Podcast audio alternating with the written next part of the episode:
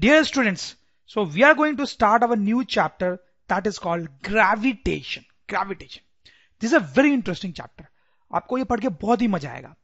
और आप पीछे देखो मैंने स्पेस का फोटोग्राफ लिया है. क्यों स्पेस का फोटोग्राफ लिया मैंने? क्योंकि अगर हम स्पेस के बारे में पढ़ना चाहते हैं, स्टडी करना चाहते हैं, प्लैनेट्स, स्टार्स, मून्स के बारे में समझना चाहते हैं, तो इस चैप्टर में जो हम थ्योरी पढ़ने वाले हैं वो बड़ी इंपॉर्टेंट होती है हमारे लिए. थोड़ा सा हम देखेंगे भी और आपको बड़ा इंटरेस्ट आएगा, बहुत ही मजा आएगा. तो इस चैप्टर को मैं स्टार्ट करूंगा एक बड़ी इंटरेस्टिंग छोटी सी स्टोरी से. इस स्टोरी के बारे में मोस्ट लाइकली आपने पहले सुना भी होगा. सोलह सौ पैंसठ ईयर की आ, ये स्टोरी है. इंग्लैंड में घटी थी ये स्टोरी. ठीक, एक आदमी ओनली तेईस इयर्स ओल्ड, ओनली तेईस इयर्स ओल्ड, मतलब बहुत ही यंग आदमी एक एप्पल ट्री के नीचे बैठा हुआ था. सुना होगा आपने कहानी, आपको पता होगा, शायद नहीं है तो मैं बता ही रहा हूं कि तेईस इयर्स ओल्ड एक यंग इंटेलिजेंट आदमी एक एप्पल ट्री के नीचे बैठा हुआ था और एक एप्पल टूट के उसके सर पे गिरा. ठीक है, अब देखो ये तो बहुत ही नॉर्मल सी साधारण सी घटना है जो बहुत सारे लोगों के साथ होती है और इस साल से पहले भी कई बार हुई होगी, मतलब बहुतों बार हुई होगी. ठीक है, कि आप या कोई भी आदमी किसी पेड़ के नीचे बैठा हुआ है और कोई उस पे फ्रूट गिर जाता है पेड़ से. ठीक है, तो ये जो इवेंट था ये बहुत ही आम था, बहुत ही साधारण था. लेकिन ये जो आदमी नीचे बैठा हुआ था ना, ये बिल्कुल भी साधारण नहीं था. He was an absolute genius, absolute genius. इसने ये सोचना शुरू किया कि यार ये जो एप्पल नीचे गिरा वो आखिर नीचे क्यों गिरा. ठीक है, आप ऐसा सोचो ना कि ये ऊपर भी तो जा सकता था टूट के, राइट में भी जा सकता था टूट के, लेफ्ट में भी जा सकता था टूट के, लेकिन ये नीचे ही क्यों गिरा. ये आदमी ये सोचना शुरू करता है और उसके बाद उसने एक थ्योरी दी जिसको हम बोलते हैं यूनिवर्सल लॉ ऑफ ग्रेविटेशन. ये बहुत ही पावरफुल लॉ है फिजिक्स का. कई बार इसको सिर्फ लॉ ऑफ ग्रेविटेशन के नाम से भी जानते हैं. ठीक है, but to be more accurate we should tell it universal law of gravitation. तो ये लॉ क्या है ये भी हम देखेंगे, लेकिन ये आदमी कौन था आपको पता है? None other than Isaac Newton, a genius, an absolute genius. इनकी बात हमने पहले भी कुछ चैप्टर्स में किए और इस चैप्टर में भी हम जो पढ़ने वाले हैं वो सब इनकी ही देन है. ठीक है, तो इन्होंने क्या यूनिवर्सल लॉ ऑफ ग्रेविटेशन दिया था, that is what we are going to see. तो देखें, सपोज करें आप कि हमारे पास दो ऑब्जेक्ट्स हैं, दो ऑब्जेक्ट्स हैं. जैसे फॉर एग्जांपल आप सोच सकते हो ये एक बॉल है हमारे पास जिसका मास है capital M, mass is capital M. ठीक है, और ये एक और बॉल है, कोई ऑब्जेक्ट है जिसका मास है स्मॉल एम. ठीक है, तो कोई दो ऑब्जेक्ट्स है हमारे पास, उनका कुछ मास है, इसका कैपिटल एम, इसका स्मॉल एम. उनके सेंटर्स के बीच में, इसका सेंटर और इसका सेंटर, दोनों के सेंटर के बीच में जो दूरी है जैसा कि दिखाया गया है that is D, that is D. ठीक है, तो ये यूनिवर्सल लॉ ऑफ ग्रेविटेशन देखो क्या बोलता है स्टूडेंट्स, कि ये दोनों ऑब्जेक्ट्स एक दूसरे को अट्रैक्ट करते हैं, एक दूसरे को अट्रैक्ट करते हैं. मतलब जैसे ये जो ऑब्जेक्ट है, ठीक है, ये जो बॉल है, ये जो ऑब्जेक्ट है वो इसको अपनी तरफ खींचता है ऐसे फोर्स लगा के. ठीक है, ये जो ऑब्जेक्ट है वो इस ऑब्जेक्ट पे इधर की तरफ फोर्स लगाता है. ठीक है, और वैसे ये जो ऑब्जेक्ट है वो इस पे इधर की तरफ फोर्स लगाता है, इधर की तरफ फोर्स लगाता है. मतलब देखा जाए तो हम बोल सकते हैं कि ये दोनों एक दूसरे को अट्रैक्ट कर रहे हैं, एक दूसरे को अट्रैक्ट कर रहे हैं. तो हम लिख सकते हैं यहां पे quickly, two objects having mass attract each other, एक दूसरे को अट्रैक्ट करते हैं. यहां पे दूसरी इंपॉर्टेंट पॉइंट जिसमें कई बार लोग कंफ्यूज हो जाते हैं वो आप समझ लीजिए कि इस पे जो अट्रैक्शन फोर्स एफ लग रहा है और इस पे जो अट्रैक्शन फोर्स एफ लग रहा है दोनों की वैल्यू सेम होती है. मतलब अगर ये वाला फोर्स हंड्रेड न्यूटन का है तो ये वाला फोर्स भी हंड्रेड न्यूटन का होगा, दोनों बराबर होते हैं. ठीक, कुछ लोग कंफ्यूज हो जाते हैं कि ये बड़ा है तो इस पे ज्यादा फोर्स लगेगा, ये छोटा है तो इस पे कम लगेगा, ऐसा कुछ भी नहीं होता है. ठीक है, दोनों के दोनों फोर्स जो होते हैं वो बराबर होते हैं. ठीक है, force on force on both objects is same, दोनों पे जो फोर्स है उसका मैग्नीट्यूड सेम होता है. इनफैक्ट ये जो फोर्स है और ये जो फोर्स है ये एक्शन रिएक्शन पेयर होते हैं, they are action reaction pair. ठीक है, this is an important thing, इसको आप याद रख सकते हैं. डिफिकल्ट क्वेश्चन जब पूछा जाता है एग्जाम में तो ये पूछा जा सकता है, एक्शन रिएक्शन पेयर. ठीक है, तो ये दोनों एक्शन रिएक्शन पेयर होते हैं. तो आपको तो पता ही है कि जो एक्शन रिएक्शन पेयर होते हैं उनकी वैल्यू सेम होती है जो मैंने आपको यहां पे बताया, और डायरेक्शन उल्टी होती है, अपोजिट होती है. आप देख सकते हो ये राइट की तरफ लग रहा है और ये लेफ्ट की तरफ लग रहा है. ठीक है, तो ये दोनों एक्शन रिएक्शन पेयर होते हैं स्टूडेंट्स. ठीक है, तीसरा पॉइंट हम कुछ ऐसा लिख सकते हैं, ध्यान से देखें आप, force acts along the line joining the centers of both objects. ठीक है, कहने का मतलब है कि इन दोनों ऑब्जेक्ट के हम सेंटर को अगर ज्वाइन करते हैं, ठीक है, तो इस तरह से एक लाइन बनेगी यहाँ पे, ठीक है, जो मेरे कर्सर के लॉन्ग होगी. तो जो दोनों पे फोर्स होता है वो उसी लाइन के लॉन्ग लगता है. मतलब ऐसा नहीं है कि इस पे फोर्स इधर लग गया या इस तरह फोर्स लग गया, ऐसा नहीं होता है. दोनों पे जो फोर्स लग रहा है दोनों को ज्वाइन करने वाली लाइन के लॉन्ग लग रहा है. ठीक है स्टूडेंट्स, तो आप समझ रहे हो. तो अभी तो हम एक और मेन चीज देखने वाले हैं यहां पे, बट अभी आप ये समझो कि दो ऑब्जेक्ट्स अगर हमारे पास हैं तो वो दोनों एक दूसरे को अट्रैक्ट करते हैं, अट्रैक्ट करते हैं ठीक है, एक दूसरे पे फोर्स लगाते हैं. ये ग्रेविटेशनल, ये यूनिवर्सल लॉ ऑफ ग्रेविटेशन का कहना है. ठीक, और ये जो फोर्स यहां पे लगता है स्टूडेंट्स, उसको कई बार ग्रेविटेशनल फोर्स बोलते हैं, ग्रेविटेशनल फोर्स. ठीक बात है. तो स्टूडेंट्स यहां पे एक प्रैक्टिकल सिचुएशन देखते हैं इस लॉ को और अच्छे से समझने के लिए. ठीक है, तो ये बिलियर्ड्स की बॉल से आप देख सकते हो, बिलियर्ड्स टेबल पे. तो इन दोनों बॉल पे हम कंसंट्रेट करते हैं. ठीक है, तो अभी अभी जो हमने पढ़ा उसके अकॉर्डिंग क्या होना चाहिए, ये दोनों बॉल्स के पास मास होगा. ठीक है, इनफैक्ट दोनों का मास सेम ही होना चाहिए. तो ये दोनों एक दूसरे पे अट्रैक्शन फोर्स लगाएंगी बाय लॉ ऑफ ग्रेविटेशन. ये दोनों एक दूसरे पे इस तरह से अट्रैक्शन फोर्स लगाएंगे. और किस पे ज्यादा फोर्स लगेगा? लॉ बोलता है कि दोनों पे इक्वल अमाउंट ऑफ फोर्स लगना चाहिए, दोनों पे इक्वल अमाउंट ऑफ फोर्स लगेगा. ठीक है, अब जरा आप सोचो स्टूडेंट्स, अगर इस रेड वाली बॉल पे इधर राइट की तरफ फोर्स लग रहा है, राइट की तरफ फोर्स लग रहा है, तो इसको तो राइट की तरफ मूव कर जाना चाहिए. ठीक है, वैसे ये जो व्हाइट वाली बॉल है उस पर लेफ्ट की तरफ फोर्स लग रहा है, तो उसको लेफ्ट की तरफ मूव कर जाना चाहिए. ठीक है, होना चाहिए ऐसा. अगर दो बॉल्स को हम टेबल पे ऐसे रख दें तो ये जो लॉ है हमारा बोलता है कि दोनों एक दूसरे को अट्रैक्ट करेंगे, दोनों को इधर और इधर मूव करना चाहिए. इनके ऐसा एक्चुअली में होता है? नहीं होता है स्टूडेंट्स, ऐसा एक्चुअली में नहीं होता है. तो क्यों नहीं होता है, क्या गड़बड़ है यहाँ पे? तो एक्चुअली में क्या होता है स्टूडेंट्स कि ये जो फोर्स यहाँ पे लग रहा होता है ना, वो बहुत ही कम होता है, very very small, very very small. ठीक है, हम कैलकुलेट करके भी उसको देखेंगे थोड़ी देर में. तो यहाँ पर इन दोनों बॉल्स पे जो फोर्स लग रहा होता है वो इतना कम होता है, ये जो ग्रेविटेशनल फोर्स है वो इतना इतना इतना ज्यादा कम होता है कि उसका कोई इफेक्ट होता ही नहीं है. लग रहा होता है लेकिन इतना कम लग रहा होता है कि उसका कोई इफेक्ट हमें दिखाई ही नहीं देता है स्टूडेंट्स. अब जरा ये वाली फोटोग्राफ देखें आप, यहां पे ऑब्वियसली आप समझ रहे होंगे this is earth, mother earth, and this is actually moon. ठीक है स्टूडेंट्स, अब देखो इसके पास भी अपना कुछ मास है और इसके पास भी अपना कुछ मास है. तो लॉ ऑफ ग्रेविटेशन के अकॉर्डिंग ये दोनों भी एक दूसरे को क्या कर रहे होंगे, इस तरह से अट्रैक्ट कर रहे होंगे, इक्वल फोर्स. ठीक, अट्रैक्ट कर रहे होंगे. देखो जिस तरीके से ये दोनों बॉल पे ग्रेविटेशनल फोर्स लग रहा होगा, बिल्कुल उसी तरीके से इन दोनों पे भी ग्रेविटेशनल फोर्स लगेगा. लेकिन क्या होता है कि यहां पर ये जो ग्रेविटेशनल फोर्स लगता है ये बहुत लार्ज होता है, वेरी लार्ज, वेरी लार्ज. ठीक है, और क्योंकि ये फोर्स यहां पे बहुत लार्ज होता है तो इस फोर्स का इफेक्ट दिखाई देता है. और क्या इफेक्ट होता है इसका वो हम स्टडी भी करेंगे इस चैप्टर में आगे. ठीक, तो आप सोच रहे होंगे स्टूडेंट्स कि यहां पर वो फोर्स बहुत कम क्यों था और यहां पर वो फोर्स बहुत ज्यादा क्यों था. तो अभी थोड़ी देर हम ये भी देखेंगे कि ये जो फोर्स की वैल्यू होती है ये ऑब्जेक्ट्स के मास पे डिपेंड करती है.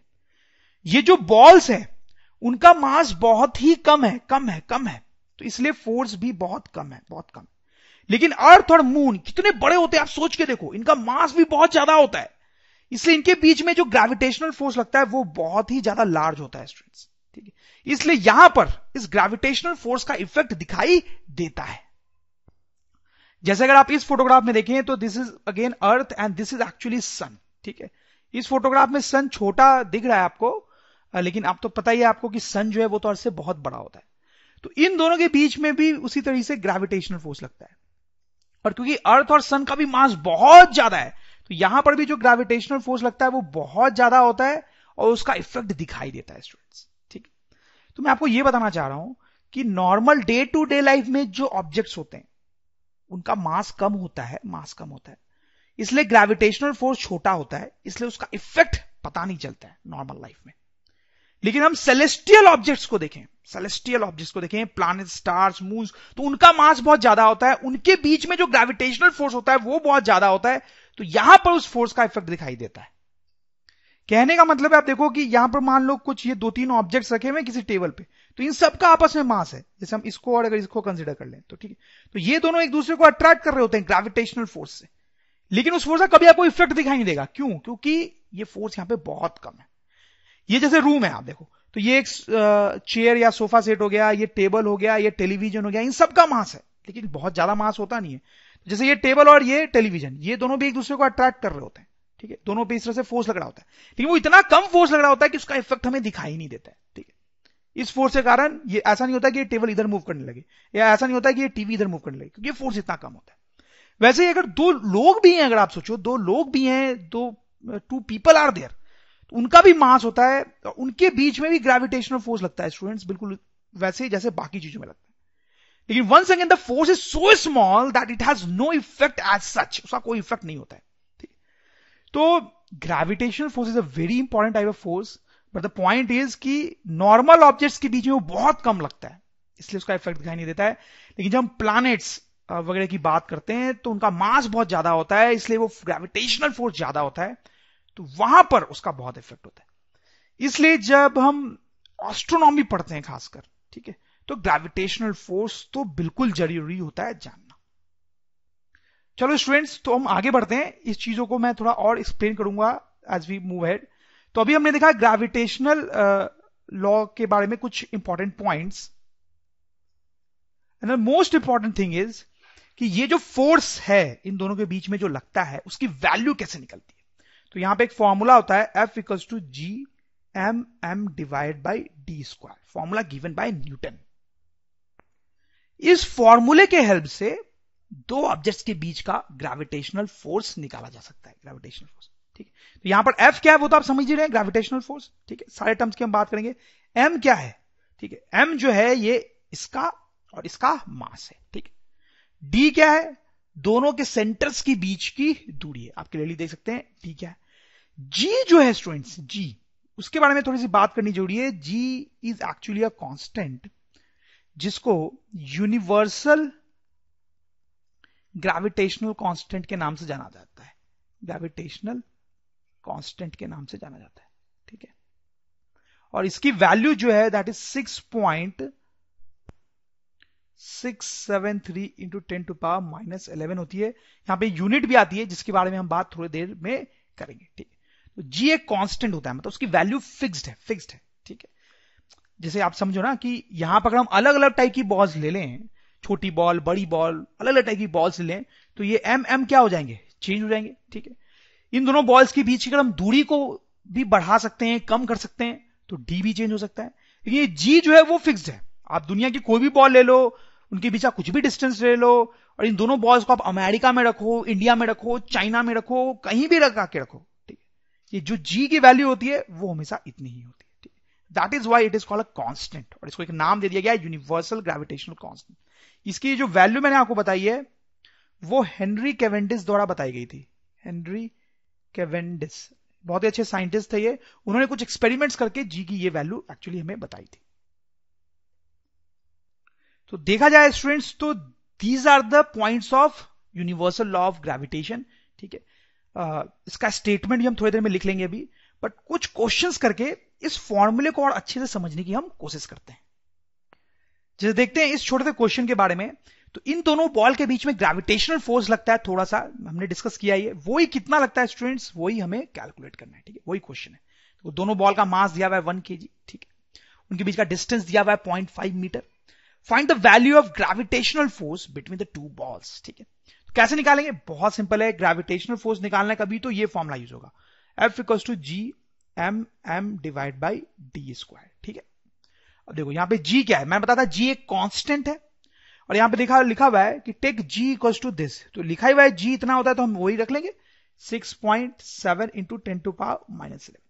हो सकता है स्टूडेंट्स कि आप सोच रहे हो कि कुछ देर पहले मैंने आपको बताया था कि G equals to six point six seven three so six seven three into ten to power minus eleven होता है, ठीक है, लेकिन यहाँ पे सिक्स पॉइंट सेवन लिखा हुआ है। तो देखो एक्चुअली में तो value six point six seven three होती है, लेकिन कई बार क्वेश्चंस में हम अप्रोक्सीमेटली सिक्स पॉइंट सेवन ले लेते हैं वैल्यू, ठीक है, उससे कैलकुलेशन थोड़ी सी आसान हो जाती है, ठीक है, कैलकुलेशन थोड़ी सी आसान हो जाती है। तो इसलिए यहाँ पे दिया हुआ है कि आप जी को सिक्स पॉइंट सेवन ले लो, नहीं भी दिया हुआ है ना तो आप ले सकते हो कैलकुलेशन को आसान करने के लिए, तो वही यहाँ पे हमने किया।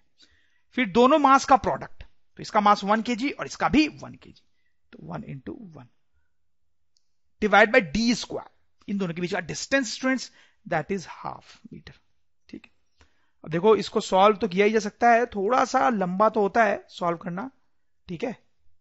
तो इतना कुछ आ जाएगा, दिस मच ऑफ न्यूटन। इसका मतलब इन दोनों बॉल्स के बीच में जो ग्रेविटेशनल फोर्स लग रहा है स्टूडेंट्स, जो ग्रेविटेशनल फोर्स लग रहा है, ठीक है, वो है छब्बीस पॉइंट आठ into ten to power minus eleven newton. तो आप देख सकते हैं फोर्स निकालना कितना आसान है, सिंपली ये फॉर्मूला यूज करना है। जैसे एक और क्वेश्चन मैं आपको बताता हूं, लेट्स हैव अ लुक। देखो यहां पे क्या है, ये आप देख सकते हो अर्थ है, अर्थ, ठीक है, एंड दिस इज मून, ठीक है। उन दोनों का मास दिया हुआ है, mass of earth, M E, मतलब M for mass, E for earth, ठीक है। देखो बहुत ज्यादा होता है अर्थ का मास, बहुत ज्यादा। देखो six into ten power twenty four twenty four twenty four mass of moon moon seven point four into ten power twenty two twenty two बहुत ज्यादा, ठीक है। और बीच का जो डिस्टेंस है वो भी दिया हुआ है हमें, ठीक है। पर आप ध्यान दें कि डिस्टेंस जो है वो किलोमीटर में दिया है, that is not SI unit, ठीक है। तो इसको मीटर में कन्वर्ट करना पड़ेगा बाद। और क्वेश्चन यही है कि इन दोनों के बीच में जो ग्रेविटेशनल फोर्स लगता है वो हमें बताना है। तो कुछ नहीं स्टूडेंट्स, बस वही formula F equals to G M M by D square. तो जी की वैल्यू जैसा कि दिया हुआ है हम लिख लेंगे six point seven into ten to power minus eleven, ठीक है। कमिंग टू मास, तो दोनों का मास का प्रोडक्ट, मतलब इसका और इसका प्रोडक्ट, तो that is six into ten to power twenty two into seven point four into ten to power twenty two sorry यहाँ पे गलत हो गया, आप देखो यहाँ पे ट्वेंटी फोर है, तो यहाँ पे I should write twenty four, ठीक है, divided by divide by D square, distance का स्क्वायर। तो ये किलोमीटर में है तो we should convert it in metres. तो मीटर्स में कन्वर्ट कर, कैसे करेंगे किलोमीटर को, पता है आपको।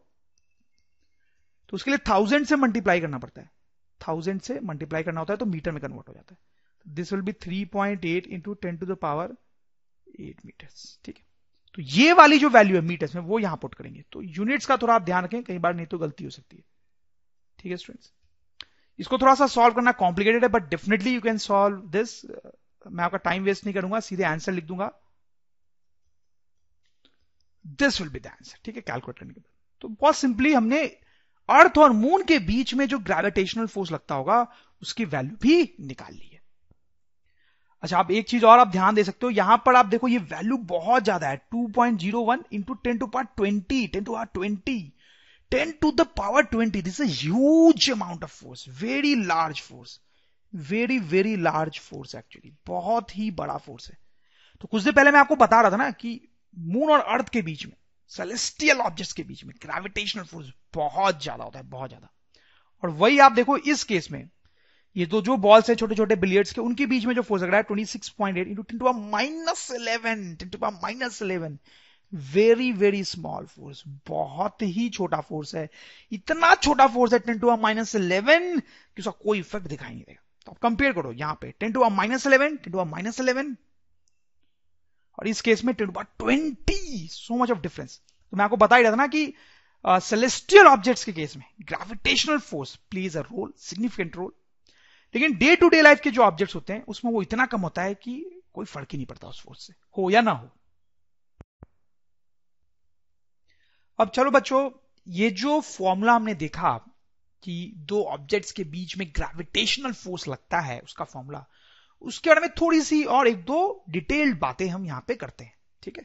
तो देखो पहला पॉइंट तो आप ये देखो कि ये मास की बात करते हैं, ठीक है। तो यहां से आप क्लियरली देख सकते हो कि ये जो ग्रेविटेशनल फोर्स होता है that is proportional to product of mass, ठीक। इसका क्या मतलब है आप देखो, डायरेक्टली प्रोपोर्शनल है, डायरेक्टली मतलब force is directly proportional to इसका मास एंड इसका मास। इसका क्या मतलब स्टूडेंट्स, कि अगर इसका और इसका मास ज्यादा होता है, ठीक है, मोर मास मोर मास ठीक है, मास ज्यादा होता है तो फोर्स भी ज्यादा होगा, मोर फोर्स, ठीक है। यही तो मतलब होता है डायरेक्टली प्रोपोर्शनल होने का, कि अगर एक चीज ज्यादा है तो दूसरी भी ज्यादा होगी। At the same time less mass, ठीक है, means less force, less force मतलब अगर ये बॉल्स भारी होंगे भारी होंगे तो उनके बीच में ग्रेविटेशनल फोर्स भी ज्यादा होगा, अगर ये बॉल्स हल्के होंगे तो उनके बीच में ग्रेविटेशनल फोर्स भी कम होगा, ठीक बात। लॉजिकल लग रहा है कि यार देखो जितने ज्यादा भारी है उतना ज्यादा फोर्स लग रहा है, जितने कम भारी है उतना कम फोर्स लग रहा है। दूसरा पॉइंट आप देखो यहां पे डी के बारे में, डी में डी नीचे है, force is inversely proportional to D square, ठीक। इनवर्सली प्रोपोर्शनल होने का क्या मतलब होता है, इनवर्सली प्रोपोर्शनल होने का मतलब होता है कि उल्टी कहानी होगी, उल्टी कहानी मतलब मोर डी लेस फोर्स, उल्टा, डी ज्यादा फोर्स लेस, और वैसे लेस डी मोर फोर्स। देखो इसका मतलब है मोर डी लेस फोर्स। अगर इन दोनों को मैं दूर ले जाऊं, इन दोनों को दूर ले जाऊं दूर ले जाऊं दूर ले जाऊं दूर ले जाऊं तो उनके बीच का जो ग्रेविटेशनल फोर्स है वो क्या होगा स्टूडेंट्स? कम होगा कम होगा कम होगा। ठीक है। और वैसे अगर मैं इन दोनों को पास लाऊं पास लाऊं पास लाऊं ध्यान देंगे ध्यान देंगे पास लाऊंगा तो डी क्या होगा? ज्यादा ज्यादा। और फोर्स क्या होगा? सॉरी उल्टा बोल दिया मैंने। अगर मैं इन दोनों को पास लाऊं पास लाऊं तो डी क्या होगा? लेस। ठीक है।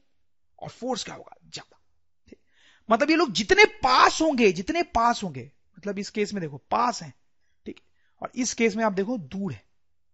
तो किस केस में ग्रेविटेशनल फोर्स ज्यादा होगा? पास है तो मोर फोर्स, ठीक है, और यहां दूर है तो लेस फोर्स। लॉजिकल लग रहा है। दूर होंगे तो एक दूसरे पे कम फोर्स लगाएंगे। जैसे एक छोटा सा क्वेश्चन करते हैं तो ये आइडिया और क्लियर हो जाएगा। तो क्या क्वेश्चन है? In which of the cases gravitational force is more. मतलब देखो यहां पे दो सिचुएशंस दी हुई है, आपको बताना इन दोनों में से किसमें ग्रेविटेशनल फोर्स ज्यादा लग रहा है। ठीक है। वैसे दो सिचुएशंस यहां दी हुई है, आपको बताना है किसमें ग्रेविटेशनल फोर्स ज्यादा लग रहा है, और वैसे यहां पे। ठीक। तो यहां पर देखो इन दोनों के बीच में जो डिस्टेंस है और इन दोनों के बीच में जो डिस्टेंस है वो तो सेम दिख रहा है। ठीक है। तो डिस्टेंस वाला फैक्टर तो दोनों के लिए सेम है स्टूडेंट्स। ठीक है। तो यहां पे मास देखेंगे तो हमने देखा था कि जो फोर्स है that is proportional to product of mass. ठीक है। तो इसमें तो मास कम है वन के जी वन के जी और इस केस में मास ज्यादा है फाइव के जी फाइव के जी। तो क्लियरली क्योंकि इन दोनों केस इस केस में मास ज्यादा है मास ज्यादा है ठीक है, इसलिए gravitational force will be more. इस केस में ग्रेविटेशनल फोर्स ज्यादा होगा कंपेयर टू दिस। ठीक है। चलो सेकंड केस की तरफ आते हैं स्टूडेंट्स। इसमें देखो इसमें फिर से देखो इन दोनों के बीच का जो डिस्टेंस है ठीक है, और इन दोनों के बीच का डिस्टेंस है वो तो देखने से सेम ही लग रहा है। ठीक है। डिस्टेंस दोनों में सेम है तो हम मास को देखते हैं। तो वंस अगेन जो फोर्स है that is directly proportional to product of mass. अब यहां पे थोड़ा सा ध्यान से देखिए आप, एक बॉल का मास फाइव केजी है और एक बॉल का मास वन केजी है। ठीक। यहां पर एक बॉल का मास टू केजी है स्टूडेंट्स और दूसरे का भी टू केजी है। ओके। तो इस केस में ज्यादा ग्रेविटेशनल फोर्स लगेगा या इस केस में ज्यादा ग्रेविटेशनल फोर्स लगेगा? देखिए तो यहां पर ये फाइव केजी का मास बहुत ज्यादा है, ठीक, लेकिन फिर वन केजी का बहुत कम भी तो है मास। तो इस केस में ज्यादा ग्रेविटेशनल फोर्स लगेगा, इस केस में ज्यादा ग्रेविटेशनल फोर्स लगेगा, कैसे पता करेंगे? तो it's very simple, force is proportional to product of mass product of mass तो आप मास का प्रोडक्ट देखो। यहां पे मास का प्रोडक्ट क्या है? Five into one. ठीक है। यहां पे मास का प्रोडक्ट है five into one that is five. यहां पे मास का प्रोडक्ट कितना है? Two into two that is four. तो अब देखो फाइनली मास का प्रोडक्ट कहां पर ज्यादा है? मास का प्रोडक्ट यहां पर ज्यादा है यहां पर ज्यादा है ठीक है, फाइव है। तो इस केस में यहां पर ग्रेविटेशनल फोर्स ज्यादा होगा स्टूडेंट्स, यहां पर ज्यादा होगा। ठीक। इसमें कई बार लोग कंफ्यूज हो जाते हैं तो ऐसा एक और एग्जांपल मैं आपको देता हूं। तो इन दोनों में से किस केस में ग्रेविटेशनल फोर्स ज्यादा है? तो वंस अगेन आप देख सकते हो दोनों के बीच की जो डिस्टेंस है वो तो बराबर सी ही दिख रही है। ठीक है। तो मास पे फोकस करेंगे, प्रोडक्ट ऑफ मास। तो यहां पर देखो प्रोडक्ट ऑफ मास क्या है? One into four that is four. यहां पर प्रोडक्ट ऑफ मास क्या है? Three into two that is six. तो यहां पे प्रोडक्ट ऑफ मास ज्यादा है, मतलब यहां पे ग्रेविटेशनल फोर्स ज्यादा होगा। ठीक है। तो ऐसे क्वेश्चंस पूछे जा सकते हैं छोटे छोटे, you have to be careful. चलो ये वाला क्वेश्चन देखते हैं स्टूडेंट्स। देखो इसमें आपको साफ साफ दिख रहा होगा कि यहां पर जो डिस्टेंस है वो कम है और यहां पर जो डिस्टेंस है वो ज्यादा है। ठीक है। और जहां तक मास के बराबर है वो सेम है, यहां भी वन के जी और वन के जी, यहां पे वन के जी और वन के जी। तो मास तो दोनों में सेम है तो डिस्टेंस पे कहानी बनेगी। यहां पे force is inversely proportional to D square. ठीक है। तो इनवर्सली प्रोपोर्शनल का मतलब होता है कि उल्टा होता है, मतलब डी कम होगा तो फोर्स ज्यादा होगा, डी कम होगा तो फोर्स ज्यादा होगा। तो इस केस में लेस है डी, ठीक है, डी कम है, डिस्टेंस कम है, मतलब ग्रेविटेशनल फोर्स ज्यादा होगा। समझ में आई बात? आप बिल्कुल डाइजेस्ट हो गई होगी, रट गई होगी। एक और अच्छा क्वेश्चन करते हैं स्टूडेंट्स। तो आप देखो यहां पे क्या है क्वेश्चन में आपको एक्सप्लेन करता हूं कि ये दो ऑब्जेक्ट्स हैं, उनके बीच का डिस्टेंस d, ठीक है, उनके बीच में जो ग्रेविटेशनल फोर्स लग रहा है वो एफ नॉट लिखा गया, उनको एफ नॉट। ठीक है। अब ये जो डिस्टेंस है वो बढ़ा के हमने d से टू डी कर दिया, कर सकते हैं, इन दोनों ऑब्जेक्ट्स को हम दूर ले गए टू डी डिस्टेंस पे। अब इनके बीच में कितना ग्रेविटेशनल फोर्स लग रहा है अब वो बताना है। पहले एफ नॉट लग रहा था, एफ जीरो लग रहा था, अब कितना ग्रेविटेशनल फोर्स लग रहा है ये बताना है। फिर उनके बीच का डिस्टेंस हमने थ्री डी कर दिया तो अब ग्रेविटेशनल फोर्स कितना लग रहा है ये बताना है। देखो कैसे करेंगे इस क्वेश्चन को, this is a very good question students. तो आप देखो अभी भी हमने देखा है इस फॉर्मूले से F equal to G M M by D square, ये जो ग्रेविटेशनल फोर्स का फॉर्मूला है उससे हमने देखा कि F is inversely proportional to D square, inversely proportional to D square. ठीक, तो ये तो क्लियर है कि हम d को बढ़ाते जा रहे हैं, d को बढ़ाते जा रहे हैं तो जो ग्रेविटेशनल फोर्स है वो कम होगा, कम होगा कितना कम होगा, लेट्स हैव अ लुक। तो ये जो पहले वाला केस है स्टूडेंट्स उसमें जो ग्रेविटेशनल फोर्स है F naught that is G M M दोनों का मास का product divide by D square, सही है। यहां पे जो ग्रेविटेशनल फोर्स है ये उसकी वैल्यू, यहां पे जो ग्रेविटेशनल फोर्स होगा स्टूडेंट्स उसकी वैल्यू होगी जी एम एम मास तो उतना ही है ठीक है डिवाइड बाय डी स्क्वायर। अब इनके बीच की जो डिस्टेंस है वो है टू डी, टू डी तो यहां पे हम डिस्टेंस लिखेंगे टू डी, टू डी का स्क्वायर। ओके okay, समझ रहे हो मेरी बात। तो यहां से क्या आएगा G M M divide by four D square, four D square. अगर आप ध्यान से देखेंगे तो यहां पे है this is one by four G M M by D square और ये जो पूरा टर्म है students that is F naught. तो यहां से हम इसको लिख सकते हैं F naught divide by four, F naught divide by four. इसका मतलब यहां पर जो ग्रेविटेशनल फोर्स लग रहा है that is F naught by four. तो पहले से कम लग रहा है ना, तो वो तो होना ही था क्योंकि हमने डिस्टेंस बढ़ाया है, तो हमने डिस्टेंस बढ़ाया तो फोर्स तो कम होना ही था। और कितना हुआ एक्चुअली कम होके F naught by four, F naught by four. पहले एफ नॉट फोर्स लग रहा था, अब एफ नॉट बाई फोर। ठीक है स्टूडेंट्स, चलो इस केस में देखते हैं। इस केस में once again force equal to G M M divide by बीच का जो डिस्टेंस है उसका स्क्वायर, मतलब थ्री डी का स्क्वायर। तो यहां से आ जाएगा G M M divide by nine D square. ठीक है, तो one upon nine G M M by D square. तो ये जो क्वांटिटी है ये तो एफ नॉट के बराबर है, तो F naught by nine students. मतलब यहां पर जो ग्रेविटेशनल अट्रैक्शन फोर्स लग रहा है that is F naught by nine. ठीक है, तो सॉल्व कर लिया हमने क्वेश्चन। इनफैक्ट आप यहां पे एक बड़ी इंटरेस्टिंग सी चीज को ध्यान देना चाहिए आपको कि आप देखो जब डिस्टेंस हमने टू टाइम्स बढ़ाया, टू टाइम्स बढ़ाया तो फोर्स जो है वो फोर टाइम्स कम हुआ, मतलब टू के स्क्वायर टाइम्स कम हुआ है। डिस्टेंस हमने टू टाइम्स बढ़ाया तो फोर्स जो है वो फोर टाइम्स कम हुआ, टू के स्क्वायर टाइम्स। वैसे डिस्टेंस जो हमने थ्री टाइम्स बढ़ाया, डिस्टेंस थ्री टाइम्स बढ़ाया तो नाइन टाइम्स फोर्स कम हुआ, मतलब थ्री के स्क्वायर टाइम्स, थ्री के स्क्वायर टाइम्स। तो this is a good thing to remember. Okay, तो वैसे अगर मैं डिस्टेंस को फोर डी कर देता, डिस्टेंस को थ्री डी भी नहीं है फोर डी कर देता, तो जो फोर्स स्टूडेंट्स वो कितना हो जाता, F naught divided by four का square that is sixteen, that is sixteen. तो this is a good thing to remember कि जैसे जैसे हम डिस्टेंस बढ़ाते हैं ग्रेविटेशनल फोर्स कम होता है, कम होता है। कितना कम होता है, अगर हमने two times distance two times बढ़ाया तो ग्रेविटेशनल फोर्स फोर टाइम्स कम होगा, थ्री टाइम्स डिस्टेंस बढ़ाया तो नाइन टाइम्स फोर्स कम होगा, फोर टाइम्स डिस्टेंस बढ़ाया तो ग्रेविटेशनल फोर्स सिक्सटीन टाइम्स कम होगा। Yes yes?